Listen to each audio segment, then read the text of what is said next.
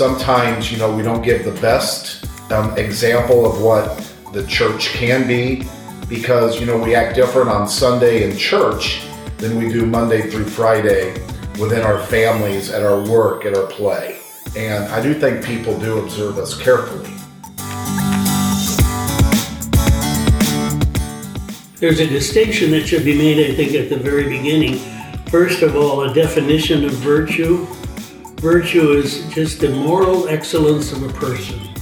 A person achieving what is in their very nature as God made their nature.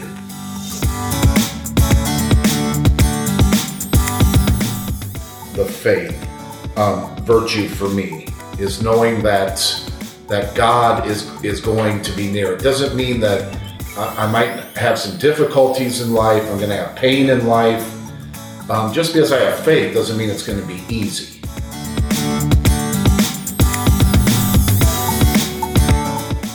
Would you agree with that, or? Sure. Oh, absolutely. Because you can destroy your own faith. You can, mm-hmm. if you don't foster or feed the faith that God has given you, just like you can destroy your own body by not fostering it and taking care of it.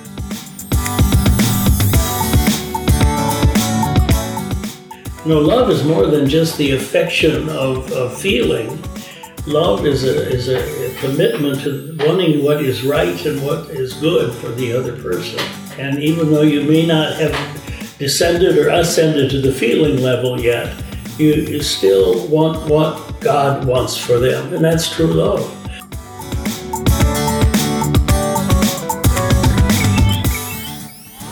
Here's your host. I am Tony Miller with KCDM, your host for the show this evening. Welcome back to this week's episode of Pastor's Perspective. This week we start a two part series on virtues and vices. We are in the 21st week of Ordinary Time and we'll be previewing the Gospel of Luke for the 22nd Sunday in Ordinary Time. In our news and notes tonight, I'd like to remind everybody that KCDM is live on TuneIn Radio. If you go to tunein.com and in the search bar put in KCDM, uh, you should see our station link to listen live and our podcast link to listen to past episodes of Pastor's Perspective. You can also go to our website, kcdmradio.org, for past shows. Father Marty, do you have any uh, news or notes that we need to let people uh, know about? Well, we're going to be starting school, which is very, very exciting. We have an opening of school mass. Um, we'll have a blessing of all the, the kids at Notre Dame, which is very exciting. And then um, also uh, tonight, so when we're taping this, um, was the Notre Dame open house. And I had someone come up to me and say, Father, we've heard an episode and we think you four could be the next Fulton Sheens. wow. How much money did you have to pay him? I didn't have any of that tonight at the open house. It was, it was, I was, I was kind of overwhelmed by that. So wow. I've never been compared to Fulton Sheen, but I'm kind of glad I was, I guess. See, the good news that I took from that is one person's actually heard the show. so. We don't have any angels to wipe our blackboard, though. That is true. Well, that's. Uh, we'll have to work on that. We will. Maybe we could get some stu- uh, silver cord hours for students or something. Yeah, but how will our listeners see the blackboard? This is true. we may we, we may have to uh, work on that live show that we talked about. And that's one of the blessings of radio because you could go to dinner before um, the radio show and spill down the front of you, and no one will know. No one would ever. Isn't that know. right, Father Phillips? You guys said you weren't going to talk about my eating habits. I just had a little accident. That's all it was. Don't eat Chinese before we record anything. Hmm. Yeah, because by the time we're done taping the episode, you'll be hungry again. I too. know I will. That's right. All right, Father Mike, you have our opening prayer for I us. Do. In the name of the Father and of the Son and of the Holy Spirit. Amen. Heavenly Father, we gather here tonight joyfully to praise your name and to listen to your holy word. Help us to understand that you are with us at every moment of our life, especially in the difficult moments of our life. Give us the grace to learn from all that you teach us. We ask all of this through Christ Jesus our Lord. Amen. Amen. In the name of the Father, and of the Son, and of the Holy Spirit. Amen. I think you're getting better with that opening prayer after Oh, I 26 like those opening episodes. prayers. Okay. Yes, absolutely. Thank you, Father Mike. You're welcome. Uh, tonight, the posse will discuss Luke's reading for the 22nd Sunday of Ordinary Time, and that's chapter 14, verses 1 and 7 through 14. In this reading, Jesus continues with the theme from last week that those who are humble will be exalted, and we should be generous to those who cannot repay us. And Father Dennis, you have our uh, gospel tonight? Oh, yes. On uh, a Sabbath, Jesus went to dine at the home of one of the leading Pharisees, and the people there were observing him carefully. He told the parable to those who had been invited, not seeing how they were choosing the places of honor at the table. When you are invited by someone to a wedding banquet, do not recline at table in the place of honor. A more distinguished guest than you may have been invited by him, and the host who invited both of you may approach you and say, Give your place to this man, and then you would proceed with the embarrassment to take the lowest place. Rather, when you are invited, go and take the lowest place so that when the host comes to you, he may say, My friend, move up to a higher position. Then you will enjoy the esteem of your companions at the table.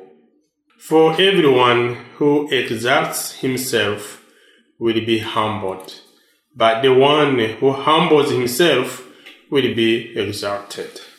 Then he said to the host who invited him, When you hold a lunch or a dinner, do not invite your friends, or your brothers, or your relatives, or your wealthy neighbors, in case they may invite you back and you have repayment.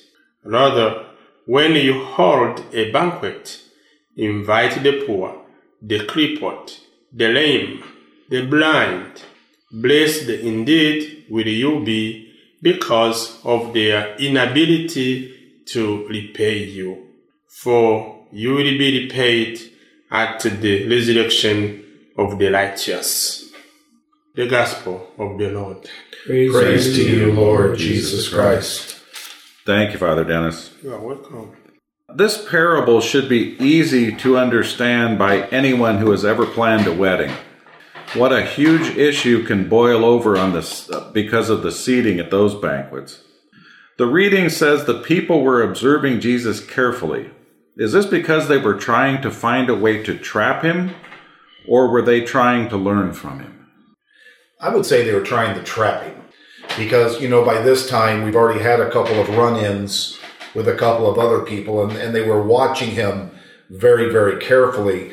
And I find it interesting that, um, you know, they put that line in that, that people were observing him carefully, but what they were really observing him carefully on was would he heal somebody on the Sabbath? Oh, okay. Those are the verses that are missing. Would he heal somebody on the Sabbath? But I also think that this is very um, careful. I mean, it's a very it's a it's a line that's directed to us today Okay. because I really believe that people are watching us carefully. They're observing how we live as Catholics. You know, and and I think that sometimes you know we don't give the best um, example of what um, the church can be because you know we act different on Sunday in church than we do Monday through Friday within our families, at our work, at our play. And I do think people do observe us carefully. How do we live? How do we live as a follower of Jesus Christ? Okay. Interesting. I think that's especially true of, of us priests because uh, we're marked men, whether we want to be or not. People know who we are, even when we don't go around looking as priests, having a you know our uniform on or whatever you want to call it, or Roman collar. They still know who we are, and they do watch us. They they watch us carefully, not just to trap us, but just to see how we're going to react to situations. I thought in this gospel, I read it two or three times today already, and uh, something strikes me, and that is the boldness that Christ had in really confronting the people who were that very day taking the higher places. He said, "When you do it, when you come to a wedding feast, don't take the higher places." And here they've just gathered in the highest place they could find, and then he uses that as a, a walk-in to what he what the main message of it is: is that you you will be repaid in a higher place if you take the lower place now, which I think is very important It's interesting why in the gospel that they give us the first verse. So about he's invited over to the Pharisees and they're watching him very carefully. But then we skip verses two through six. So you look at verse six or verse two, it kind of talks about a man in front of him suffering from probably gonna butcher this dropsy. D R O P S Y. So it's this kind of a swelling. So it's this idea that this is the third time now in the Gospel of Luke. So you look back at chapter six, back at chapter 13, where Jesus healed somebody on the Sabbath. So it's kind of like the third strike. Like, we're going to get him on the third strike. And they're setting him up for it to see is he really going to do this? Yeah, in addition to that, I also um, like this phrase that uh, people there were observing him carefully, as Father Marty and uh, Father Philip have said. It uh, has reminded me even Last time I had uh, gone for lunch at a family buffet. I like that place because it's very quick. The food is ready. I go and eat. And uh, I just enjoyed my meal. And I saw one guy out of nowhere. He paid for my meal. Mm. He put the whole amount of money in front of me and he left. And I said, why? I'm sure he didn't know me before, and I even didn't know him, but maybe he looked at me how I'm dressed with the Roman collar and something, and he left. So, um, I think our actions can talk louder than our words, and I think that is what the world is in need now. Mm-hmm. When we live what we preach, when we live what we, we believe, or I mean, when we live what we believe, people are converted and are touched more. So it is really a very strong message to me and to everyone that uh, we need really to show that we are the followers of Christ mm-hmm. In our words and actions. Yeah. See, and I'm always reminded of, of something that happened to me many years ago. I was uh, playing in a golf tournament and um, I was with three other people. We were on a team together, and play got backed up a little bit, and the beverage cart came by. So I went down and uh, stood under a tree just because I had I already had a bottle of water, and um, I was just trying to keep cool a little bit. And once the uh, once the other three um, guys got their um, drink and stuff like that, one of them um, kind of yelled down the fairway where I was standing, "Hey, father!" And I kind of turned around and they're like, yeah, here we are, smoking a cigar, drinking and cussing. Just like any good Catholic would do, right? oh my! you know, but I think that's the point. You know, is that they were, you know, people do observe it, and if that's and if that's what we're giving off, mm-hmm. then we've got work to do. But my favorite part of the story isn't that; it's the next day when I was with one of my very, very best friends, Pat O'Rourke, God rest his soul when he said, Well, how did you respond? And I said, I didn't say anything. You know, I didn't cuss, I didn't drink, I didn't smoke that day, you know, but I really didn't respond. And and I think that's the second part of the parable because Jesus responds in that humility. And if you notice that in the scriptures, and this thought just came to my mind, that every time that that Christ is attacked, you know, in some way, or going to be you know, cross and things like that. He always responds in, in humility. Mm-hmm. Would it have been better if you'd have pinned his ears back on the on, across the golf course? You know, I would like to, but I didn't know if I was going to get anywhere either. So, but but it's that humility too that that Jesus is talking about that that we need to live that that humility that puts others first that that puts Jesus first in our lives. Until he tosses some tables and gets torn true. away. Yep. It takes quite a bit to set him off, though. Righteous anger. Righteous anger. There you go. So, being embarrassed at our final judgment will be the least of our problems at that point. Uh, we hope to be exalted, not humbled at that time, right? True. Yeah, um, you know, human beings are sometimes funny. No one would like to be like, hmm, just a lower level. We want to be seen, to be appreciated, to be recognized. That is how we are. And uh, if it is done for just moder- any moderation, without any pride involved, that is okay. But in most cases, like this case of Jesus, the Pharisees, when they go to a wedding, they wanted the high tables. They wanted the respect. They wanted to be put in a place which is separate so that everyone may see them because for them, they felt that they are perfect. That is why Jesus even is even giving this example. So humility always comes in any discussion we do here. And I think it is something we can even put into our daily life. We and even the listeners because it can transform our life. You see a practical example of that today, I think, in the news. Whenever somebody really important, an important political figure or an important religious figure, or important entertainment figure comes to town, it's interesting to see who wants to get in the picture with them that's going to be in the paper that night or on TV that night. And I remember when Pope John Paul, Pope St. John Paul came to the United States, and I won't mention the president at that time, but the president at that time was, was second, was kind of second uh, fiddle to the Pope as far as the press was concerned. And they they had the cameras on the Pope and what he was doing, but the president was right there, but he was just off picture just a little bit. So he kept er, he kept itching himself closer so that he'd be in the evening news pictures with the Pope. And uh, I, I think that's that's not only true of somebody like that, but it's true of a lot of a lot of people. You know, whenever somebody so-called important, unimportant, I mean, quote unquote important, you know, then there's a lot of people that just like to inch their their way in so that they can, can by association be considered important too. So that's not humility. Mm-hmm. Well, and the, the the stereotype of the Catholic that you brought up that was came up on the golf course, that even suggests that as Catholics we have to work even harder to overcome that stereotype. Um, and and in, in today's world, that, that makes it that much more difficult. After this point, uh, Jesus seems to turn his focus to the Pharisees who were throwing the banquet.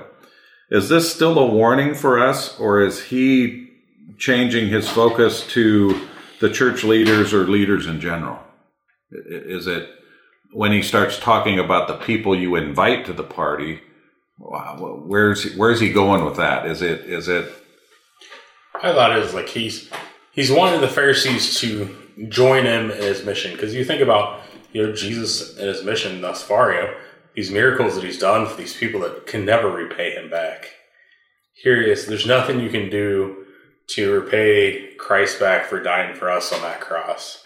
And here he is trying to get the Pharisees to change their thinking because it's kind of one of those things of like, hey, I'm going to invite you over to my fancy party with the expectation that you're going to invite me over to your fancy party. And Christ is saying, like, no, like, invite those who you know cannot repay you back. Invite those, bring them into the mission, bring the word of God to them. But instead, the Pharisees are more worried about, you know, the glitz and the glamour and having that fancy seat at the table. And I think it goes to, I want to piggyback on that, where it's a major theme in Luke. And that is, you know, um, between the rich and the poor. And okay? what Christ is trying to do is, is not, is, it's not just for those who are rich and who can throw a good party in this life. The kingdom's open to all, rich, poor. And, and that's one of the major themes in Luke. Um, you know, we saw that, you know, either last week or a couple weeks ago, you know, will only a few be saved. Right. You know, they'll come from the east and the west, the north and the south. And that again is Luke's universality that the kingdom of God just doesn't belong to one certain group, but the kingdom of God is open to everyone. and that's the point he's making with that part of the gospel. Yeah, there is also this idea of inviting your friends or your brothers or relatives or worthy neighbors. I think also there is um, a message to take from here because uh, most of the times we would like to do something to somebody so that I may benefit from him or from her in a different ways. So Jesus is really telling us something different from what we are used to do. And uh, for example, in my country, I can use just an example. When you invite people, you can give invitation cards for your wedding or your celebration. But also you, you, you leave a room or you make a budget of those who will come but are not invited. So that they don't go without getting something like food or drinks. So it is a, an example, although someone has not contributed anything, but you can still serve him and uh, do something for him. That shows us the difference of cultures, you know, because that would not be true in the United States. Uh, the United States, if somebody came and they weren't invited, they would be looked down upon. Like, how dare you come to my party? You were not invited, you know. Whereas in Tanzania, you're giving me anyway the idea that uh, that you're making a special place for them because they came to your party. And uh, uh, a few weeks ago, I was invited by Father Nicholas for his installation mass in Davenport because I was the former one of the few former pastors of that parish that was still alive. And he called me personally and he made a big deal about how what an honor it would be if I would come to be part of his installation. Well, I was sick that weekend and I couldn't come, so I had to call him back. And he was so disappointed, you know. And I thought, this party is for you; it's not for me. Why are you so disappointed that I can't come? But he had that beautiful African cultural approach to to uh, welcoming other people, and uh, so I was touched myself by that. So. I think we can we can learn a lot in our own culture from that. And the, the gospel ends by reminding us that uh, not to get attached to worldly things, to things of this world, and to, by welcoming the poor and helping the poor and the sick and those who can't repay us, we will be rewarded at the, I think it says the resurrection of the righteous at the, at the very end. So shouldn't we want to be repaid hopefully in heaven rather than getting our, our due down here? That's the great irony of this whole thing. That we all want the same thing. We want what's in it for me? We, we, we all have that feeling. And our Lord is giving us the true answer to that. Not to pay attention immediately to what we need, but to pay attention to the needs of other people. And in the end, we will get more than we even want right now.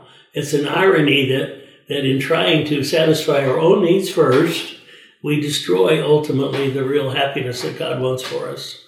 And I, I just think the answers are all there if we just pay attention to the most important parts of the message. Kind of reminds me of that commercial. You see it on like usually Fox, you know, in the afternoon. I want my money and I want it now. Call one eight hundred JG Wentworth. Seven seven seven Eight, seven, cash seven, now. six, Eight seven seven cash now. now.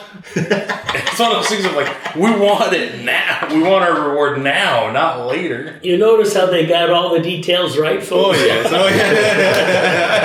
Oh, I may or may not have watched Fox as a child in the afternoon. Well, you see that commercial every 10 minutes. so, um, okay. Even Well, in the overnight hours when someone is, is in an ER room, maybe being tested for COVID. Okay, that finishes up our discussion of Sunday's gospel. Uh, for those who are just turning in, writing tuning in, writing in the posse tonight are Father Dennis, Thank you. Father James, Hello, everyone. Father Marty, Hello there, everybody. and Father Mike. Hello, good friends. And we'd like to thank you for joining us this evening. We're glad you're here. So now we're going to move our discussion on to the virtues and vices. But we're And- very thankful tonight that Father Phillips is joining us. Last week he was sick, but he is arisen. And we are very thankful for that. The illness was not terminal, much to Father James's regret. Oh,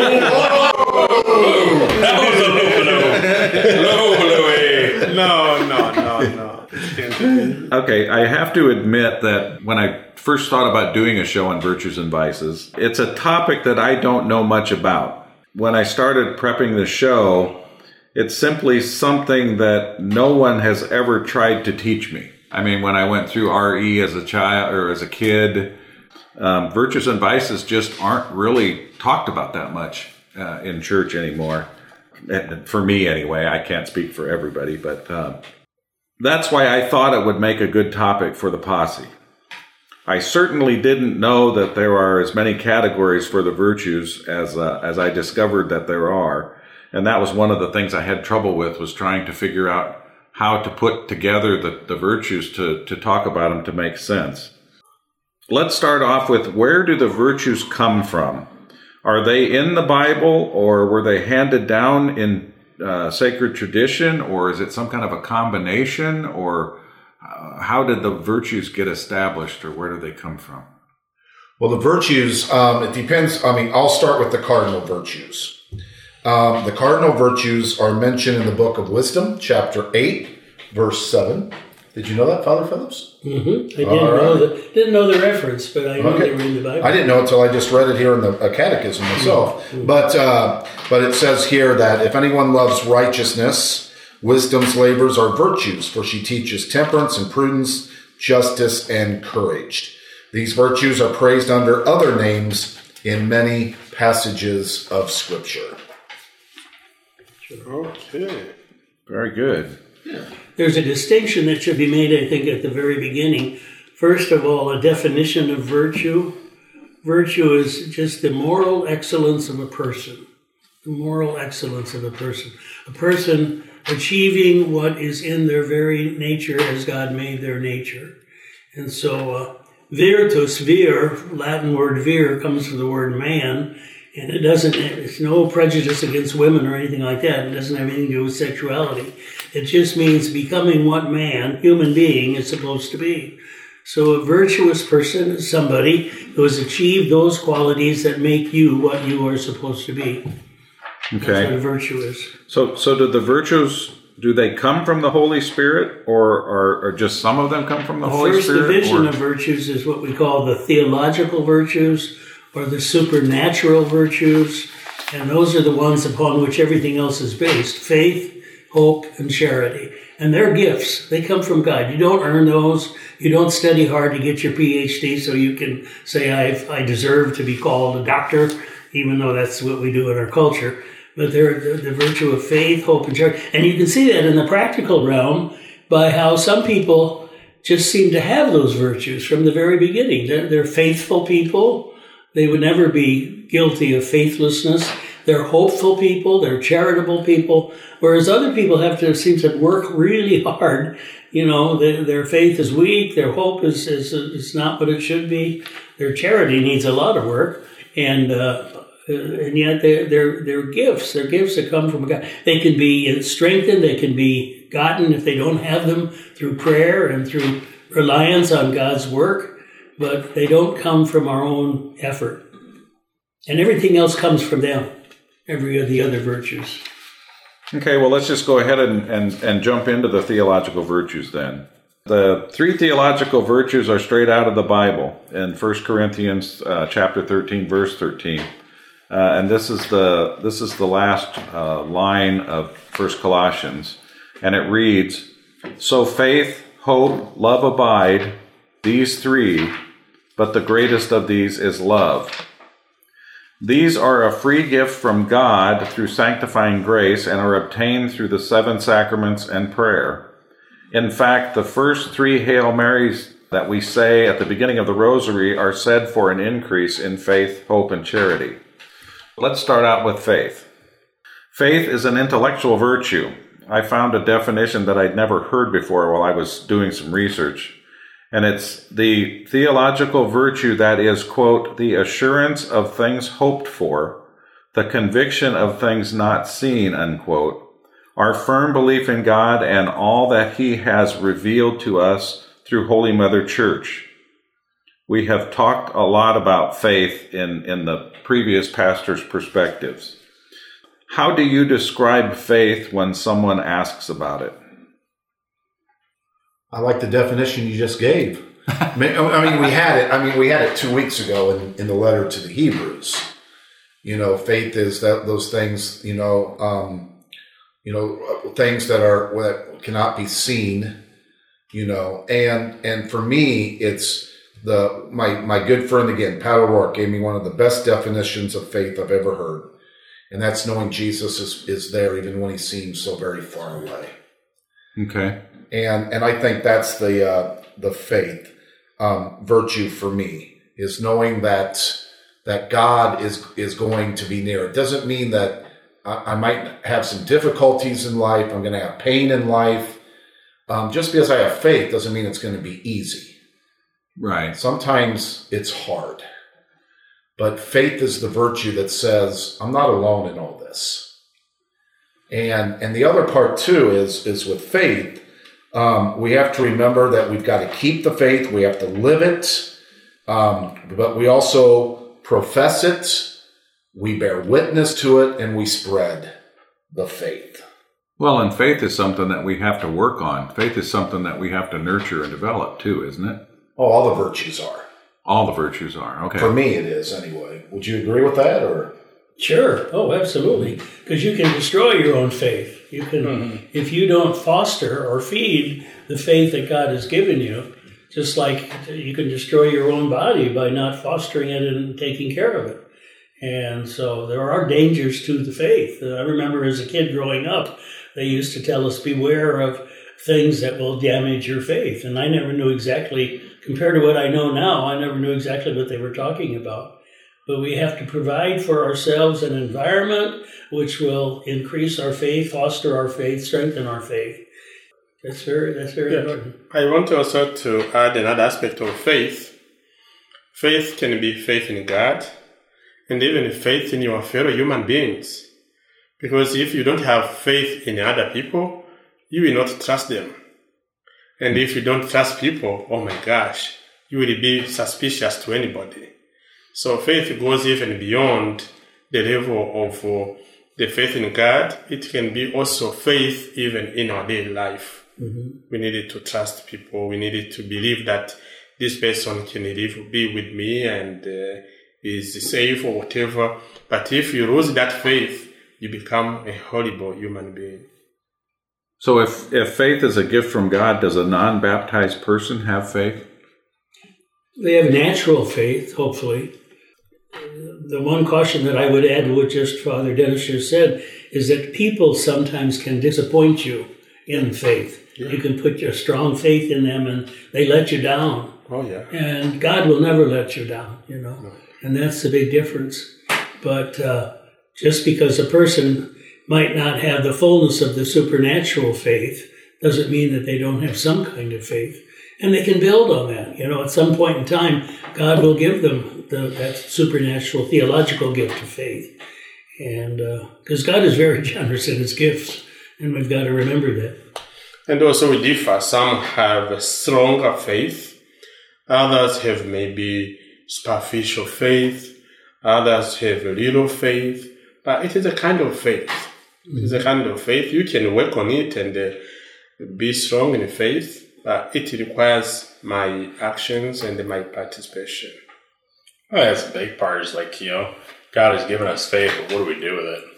Do we nurture it? Do we try and you know, build on it? Or is that Christmas gift that our one aunt gave us that we don't really like? And so we pull it off the shelf anytime that Aunt, you know, JoJo comes over to make it seem like we really like this gift. Like, what are we doing with this gift of faith? You know, because ultimately, all of us, it's going to lead us to the cross, you know, and you know, in the church, there's you know persecutions against the church. You know, you think of it.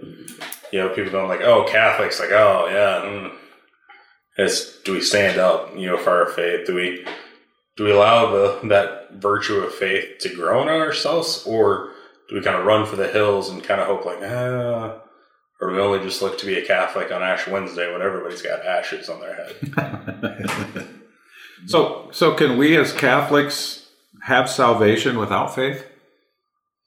Well, you, well, I would argue that God can save, could save anyone, but I would also argue though, like, if you are actively turning away from God, do you truly want to be saved?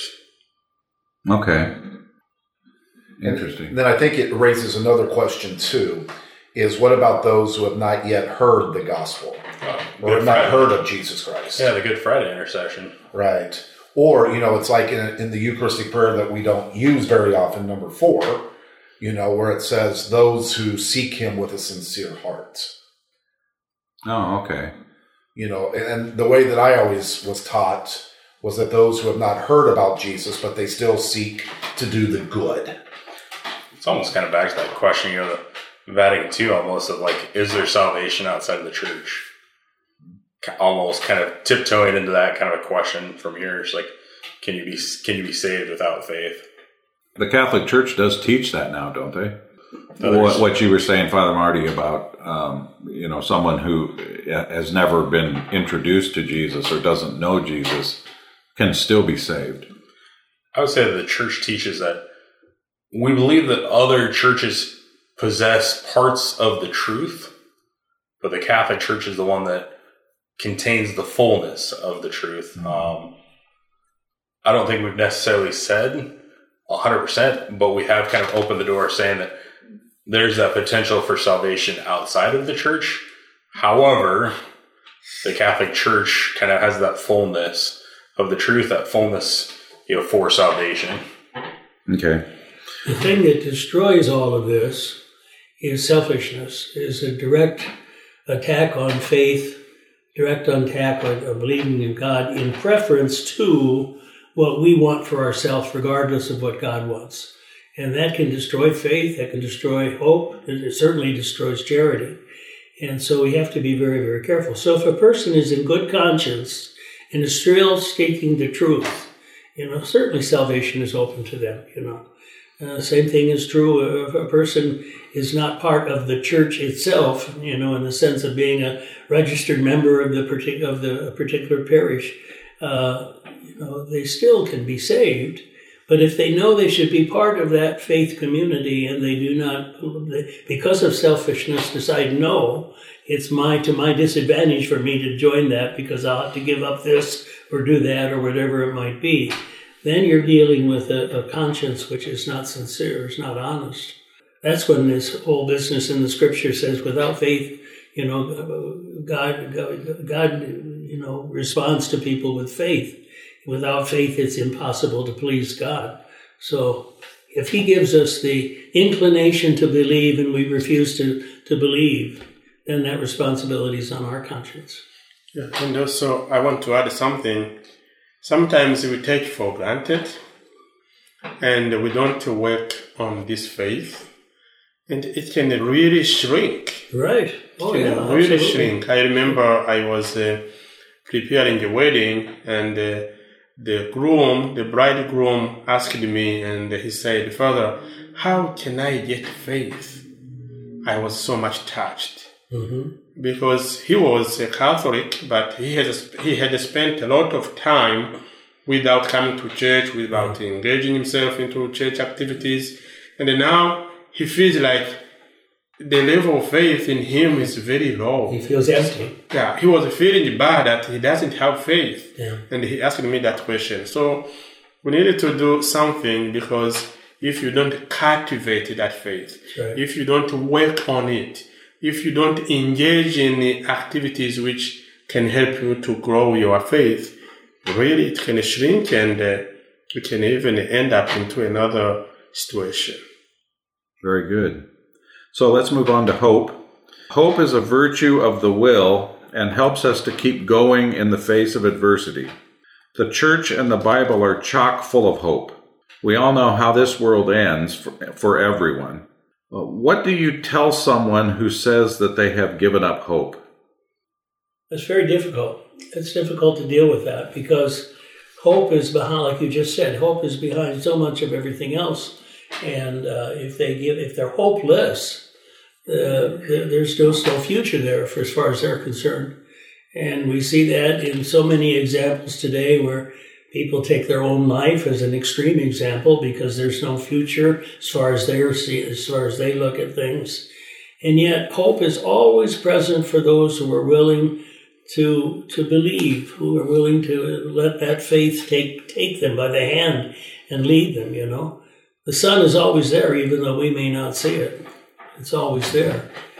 Uh, but it's very it's extremely hard to convey hope to people who have given up. That's why one of the capital sins, we haven't gotten into capital sins yet, we probably will next week, but, one of the capital sins, uh, so, so important a sin it is that the church calls it unforgivable, and that's the, the virtue of, or the vice of despair, is that when a person willingly and fully and completely uh, just gives up and says it's impossible for God to help me if there is even a God, usually there's a psychological problem there too that diminishes their guilt.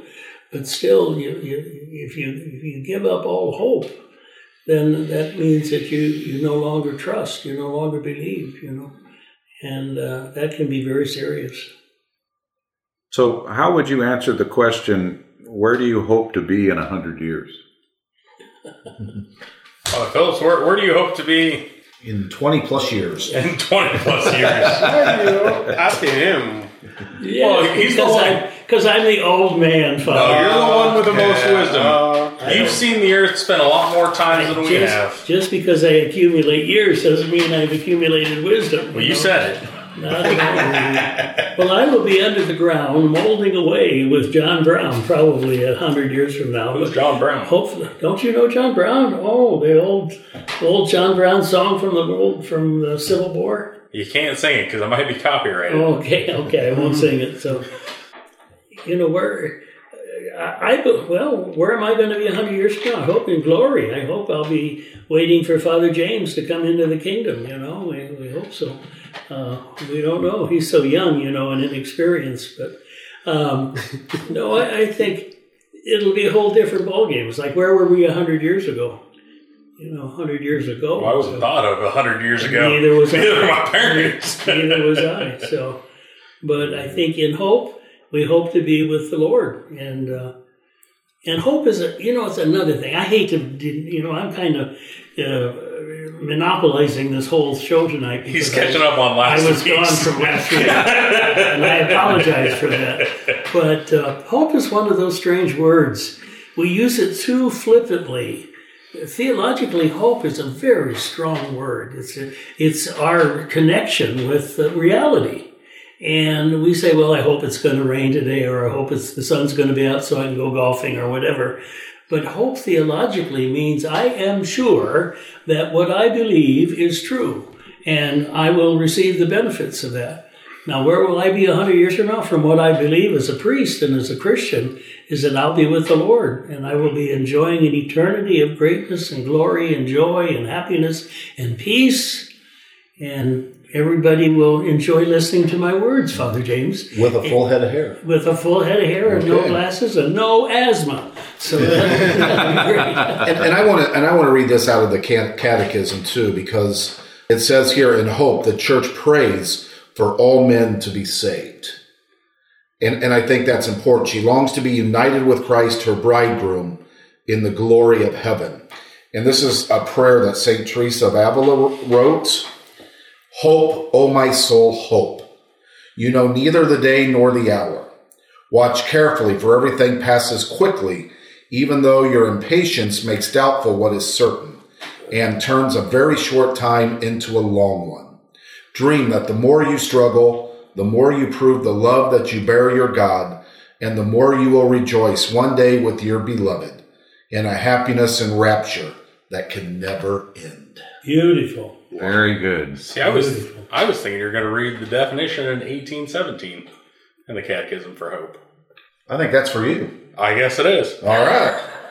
So, hope is the theological virtue by which we desire the kingdom of heaven and eternal life as our happiness, placing our trust in Christ's promises and relying not on our own strength, but on the help of the grace of the Holy Spirit.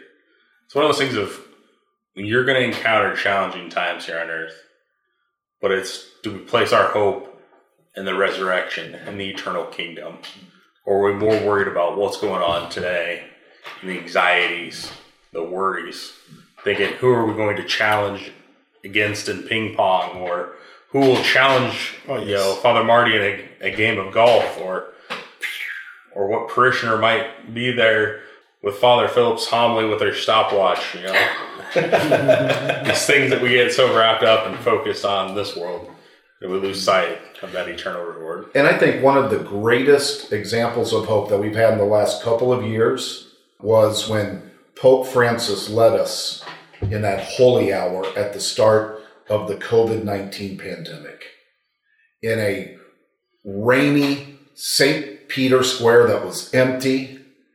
And he gave us that wonderful reflection on um, the disciples in the boat during the storm, and Jesus was asleep. Yeah. you know? And, and i and i just remember you know watching that and i remember when he blessed us the world with the monstrance i fell on my knees in front of my computer. And i just remember just being you know that the first few days you know we didn't know what to do you know we were kind of in this dark and and that day we were given hope Mhm. that through this darkness, Jesus is there. And that's the hope. And I, I read the reason I asked that question was I read somewhere that it, it says if if somebody asks you where you hope to be in a hundred years and your answer is not heaven, then you need to seriously take a look at your faith and your spirituality and probably reassess your priorities. So that that's why I asked that question. Yeah, Father Yeah. Dennis. Um, I just wanted to add one, uh, one, few, um, some few words that uh, when you have hope in you, you can face many challenges, but you remain stronger in faith and in enduring that situation. You can see so many people having serious problems in their lives, or even me or you, but if you have hope, it encourages you and fortifies you and empowers you to be able to move forward. But if, as uh, uh, Father Philip has said, if you don't have hope, it is easy to be discouraged. Right. It's kind of like gold tested in fire.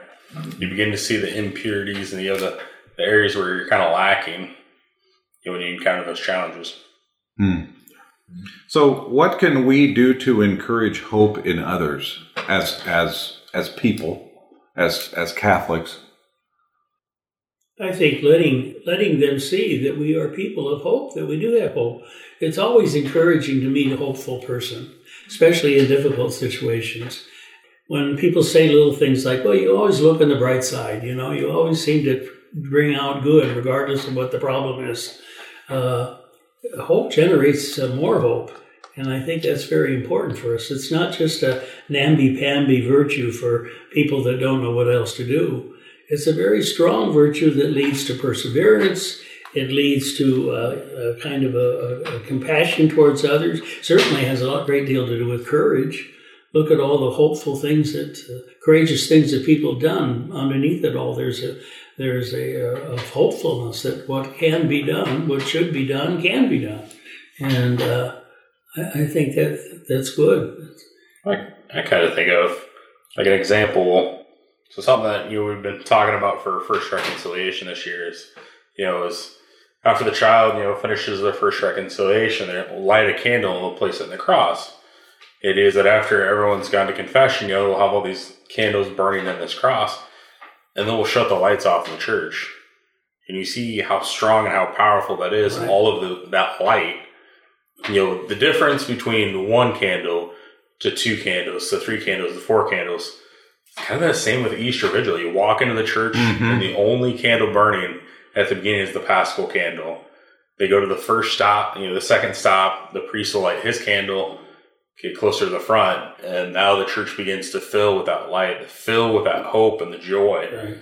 And it's that's how we live it out. You know, you see that person that's got that hope and the joy, and they begin to exude That's right. that to others. And, and I, oh, go ahead. But uh, the Christophers used to have a saying, they still have it, that in confronting the darkness of despair, it is better to light a candle than to uh, curse the darkness. Mm-hmm. And that's exactly what both Father Marty and Father James are saying that uh, you light that candle and it has an effulgence uh, effect. It, it spreads, it goes out throughout the whole building and lights up the whole the whole edifice.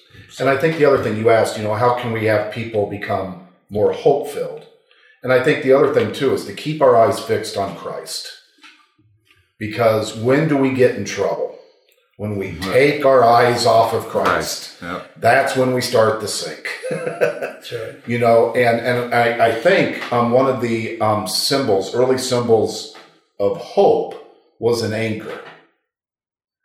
And Oh, really? I believe so. Mhm. Um, am I right there? Okay. Yeah. And um, because a lot in a lot of the older churches, and this is in St. Paul's here in town, one of the stained glass window is an anchor, and that's the theological virtue of hope. That is our anchor in the darkness. The anch- the anchor when we're we feel life is coming against or hope.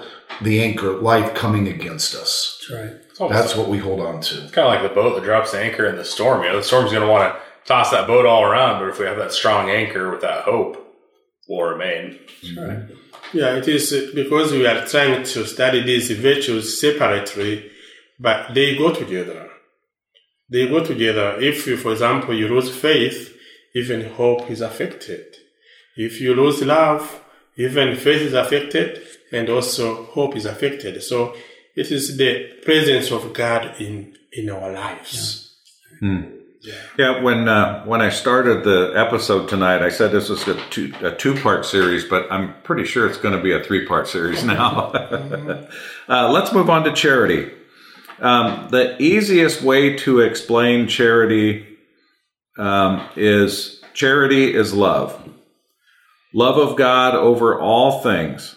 Jesus left us two commandments: to love God with everything we have, and to love our neighbors as ourselves. If we do these two things, then charity toward everyone, even our enemies, becomes second nature. So I've always kind of thought of charity as being like being generous with your money and being generous with your material goods and, and that kind of thing. But charity is not that at all. Charity is love. Why is that so hard to do? Well, it's pretty tough because we have this thing called concupiscence, this inclination towards sin, and kind of that idea, you know, if you stay in my love, you will follow my commandments, you will abide in my love. How easy it would be is, you know, we've got 10 commandments, but it's sometimes a little challenging to not, you know, avoid hitting one, nicking one.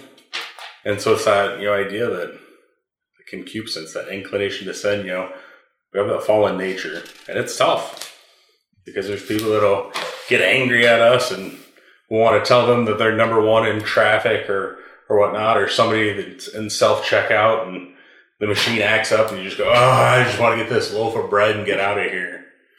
But it's tough because we begin to lose that focus on Christ and we worry about me, what's in it for me, my time, instead of being in the right place at the right time and allowing God to use us as his instrument of grace.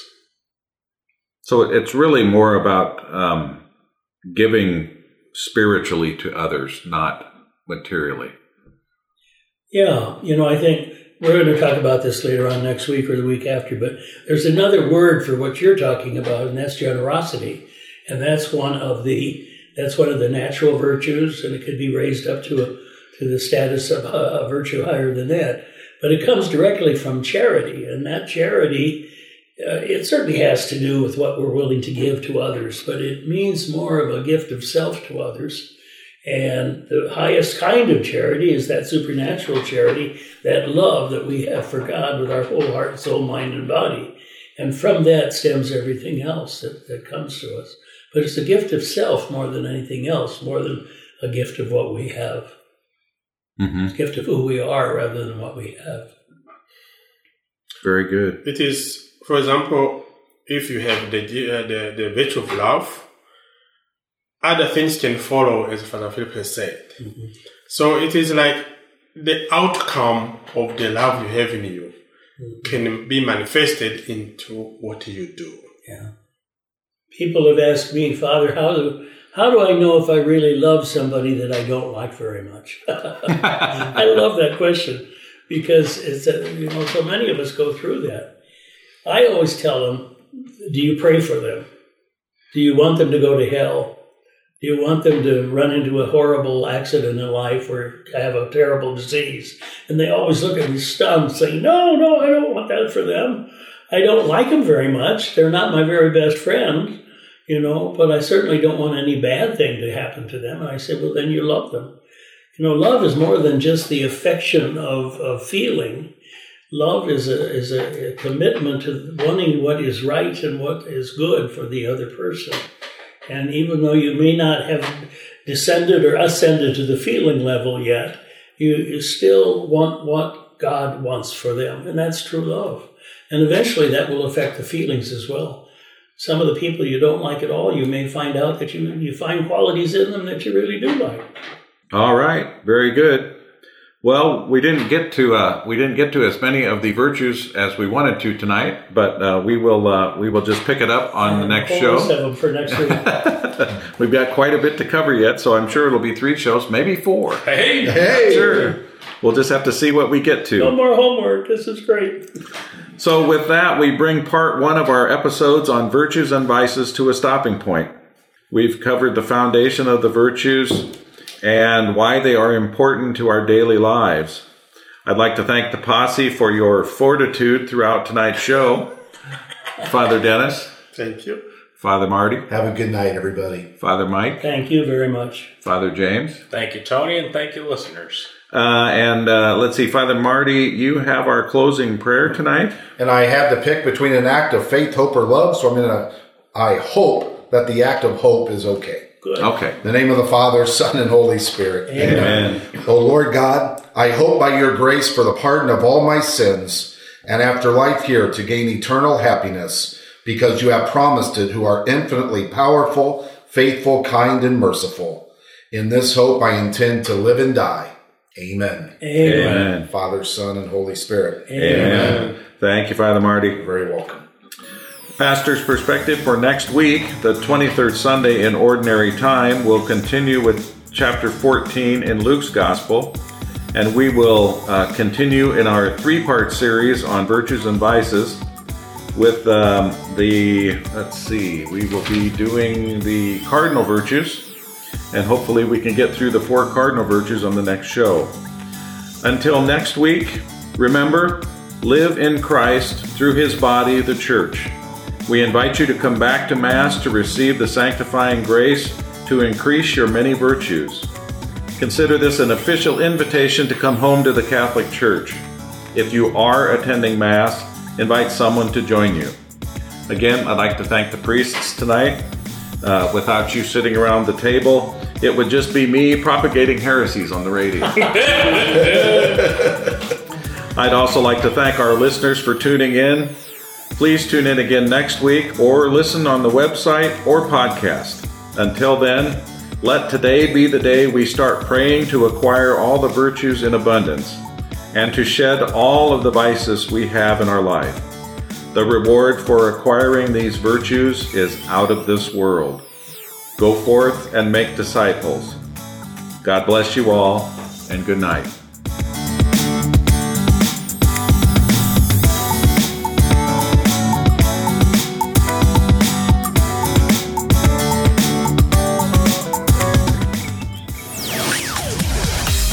Thanks for listening. We hope you enjoyed the show.